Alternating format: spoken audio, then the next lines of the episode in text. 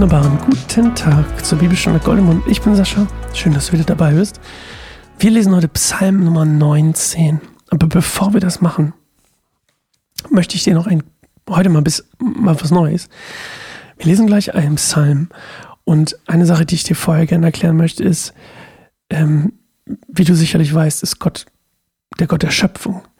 Und in vielen ähm, in vielen Regionen damals im Nahen Osten gab es verschiedene Götter. Und ähm, das nannte sich dann ähm, Poly, also quasi es waren polyethische ähm, Völker, soweit ich das richtig verstanden habe. Und da wurden quasi verschiedene ähm, Götter verehrt. Und die meisten davon, die allermeisten davon waren, wurden so als Sonnengötter verehrt. Und dieser Sonn, oder es gab viele Sonnengötter, sagen wir es mal so. Und, oder Götter, die über die Sonne herrschten, wie, oder der, die Sonne war der Gott, äh, es gibt alles Mögliche.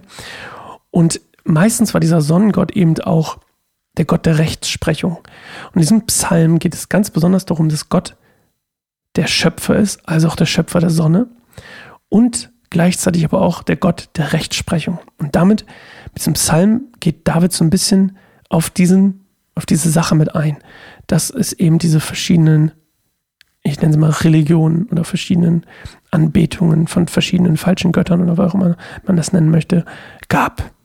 So. Habe ich irgendwas vergessen, was ich euch noch vorher sagen möchte? Nö.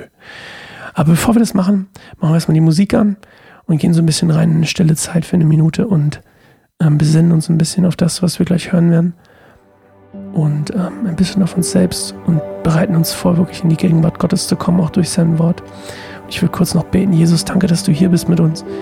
Danke, dass du diese Zeit segnest, die wir jetzt hier zusammen haben. Und ich bete, dass dein Wort nicht nur unsere Herzen, unsere Gehirne erreicht, sondern unser ganzes Wesen wie erfüllt mit deiner Herrlichkeit, mit Davids Vertrauen und wie uns das, dass uns das inspiriert und, um, und bewegt.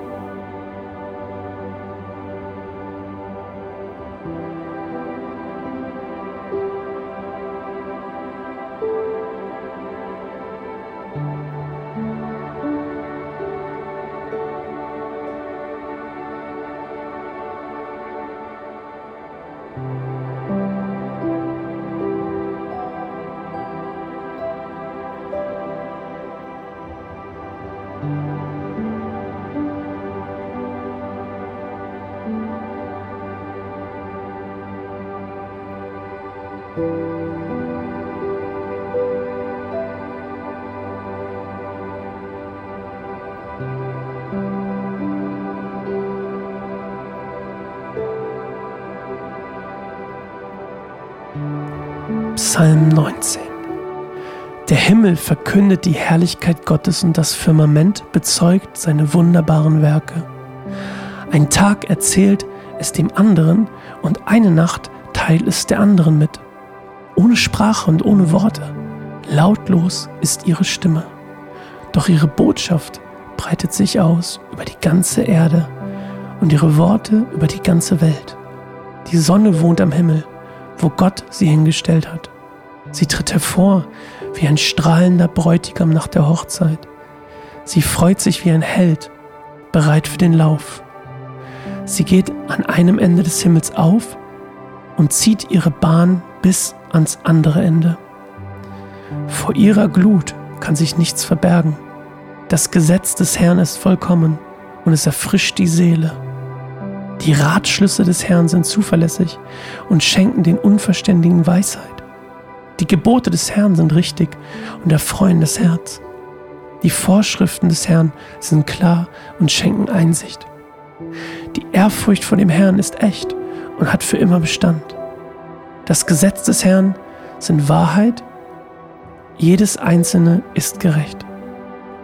Sie sind wertvoller als das feinste Gold, süßer als der beste Honig.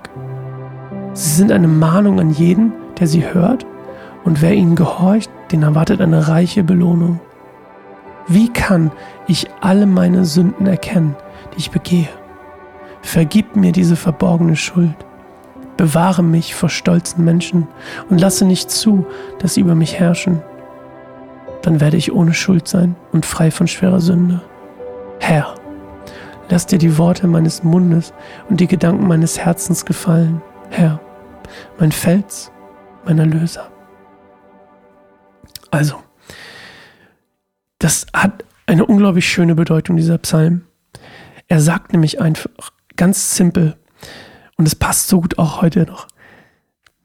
Gott ist der Gott der Schöpfung. Ja, unser Gott, sein Gott, ist der, ist der Gott der Schöpfung. Und die Schöpfung an sich, die Natur, die Sonnenaufgänge, die Sonne an sich, die Nacht, der Tag, das Firmament, all das in seiner Herrlichkeit und Pracht sind Beweise für Gottes Herrlichkeit und für Gottes Macht. Und diese Botschaft über Gottes Herrlichkeit quasi und Gottes Macht erreicht eben durch die Schöpfung die ganze Welt. Automatisch jeden Tag. Und ich finde das unglaublich schön, mal zu überlegen. Stellt euch mal vor, wirklich ganz konkret, stellt dir mal vor, die Sonne ist wie so ein Evangelist, aber viel dezenter, also sehr auffällig, aber nicht unangenehm. Wir freuen uns ja über die Sonne. Und die Sonne bezeugt Gottes herrliche Schöpfung. Und ich mag das total gern. Um noch so ein paar Sachen zu klären, zum Beispiel Rede von, ähm, ich glaube, hier bei, bei Luther steht, erleuchtet die Augen und hier steht irgendwas ähnliches, aber das Grundprinzip ist quasi, dass ähm, es darum geht, dass, dass Gottes Schöpfung das Leben der Menschen erhält, die Sonne in dem Fall. Und ähm, dass Gott an sich auch das Leben der Menschen erhält, weil er ja auch quasi durch die Schöpfung die Sonne ist, wenn man das mal so ein bisschen umdreht. Und die Sonne und er, die Schöpfung und Gott selbst führen die Menschen eben auf seinem Weg, wenn sie das zulassen. Und ja, ich hatte irgendwo Gold. Wo war denn hier gerade Gold? Ähm, lass mich mal schauen. Ah, sie sind wertvoller als das feinste Gold und süßer als der beste Honig. Das ist natürlich bisschen ein Selbsterklärer. Ich habe hier gerade irgendwas ganz Komisches umgestellt bei meinem Aufnahmeprogramm, aber ich hoffe, es läuft immer noch weiter. Ich sehe nämlich ehrlich gesagt gar nichts mehr. Abgefahren. Okay, jetzt geht's wieder. Ja, also Gold und Honig waren unglaublich wertvolle, wertvoller als das feinste Gold. Es gab im alten Orient nichts wertvolleres als Gold. Nichts. Und das war quasi so das allerwertvollste, die allerwertvollste Ware. Und das ist nochmal wertvoller. Diese, diese Gesetze Gottes, also, ne, das, und, und bei Gesetz denken wir mal gleich an die sieben Gebote, äh, sieben Gebote. Geil. An die, an die zehn Gebote. Und eine spannende Übersetzungssache ist auch, ne, in, in der hebräischen Originalübersetzung steht nicht, du sollst nicht, da steht, du wirst nicht. Du wirst nicht morden. Wenn du mit Gott lebst, wirst du nicht, Punkt, Punkt, Punkt. Du wirst nicht die Ehe brechen, Punkt, Punkt. Und, und das ist so ein ganz anderer Vibe auf einmal, der damit durchkommt, wenn man das mal so liest. Du wirst nicht, ja, stimmt, werde ich nicht. Du sollst nicht, macht gleich, hat irgendwie so ein komisches Geschmäckle. Aber du sollst nicht, macht total Sinn, weil ich werde nicht. Jetzt habe ich es falsch schon gesagt. Du wirst nicht, deswegen wer und ich werde auch nicht. Und du sollst nicht klingen, also ah, klingt so deutsch. Aber so sind wir halt, wir Deutschen. Wir brauchen immer Recht und Ordnung, oder? Naja. Also, und eine Sache, die ich dir noch erklären möchte, was vielleicht ein bisschen unklar war, vergib mir diese verborgene Schuld. Es gibt im mosaischen Gesetz quasi oder im, überhaupt im, im, im Gesetz Gottes gibt es quasi eine Verankerung, ein Paragraph, wenn man so will.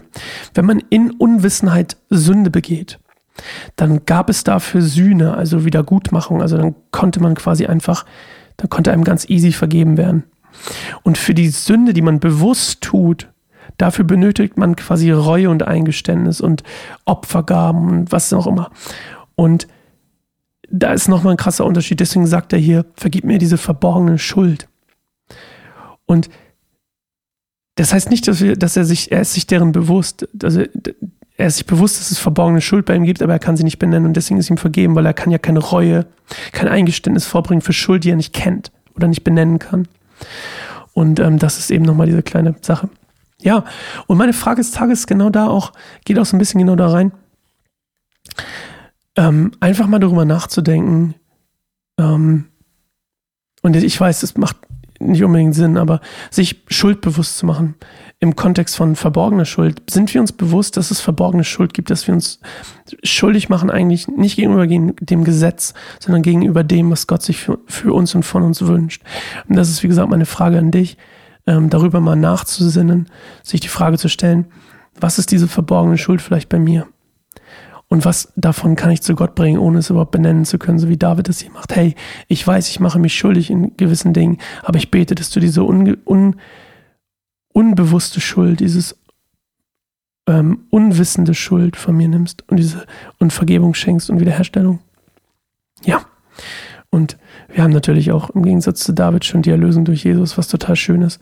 Ähm, und totales Geschenk. Okay, wir hören uns morgen wieder zur neuen Folge Bibelstunde Goldemund. Ich hoffe, ich kriege mein Aufnahmeprogramm hier wieder richtig hingestellt. Das klingt, als wäre es so ein Apparat. Aber ich habe einfach nur irgendeinen Knopf gedrückt. und jetzt ist alles komisch. Egal, wir hören uns morgen wieder. Äh, tschüss, Tschüssikowski, wollte ich sagen. Oh Mann, Kopf macht langsam zu. Tschüss.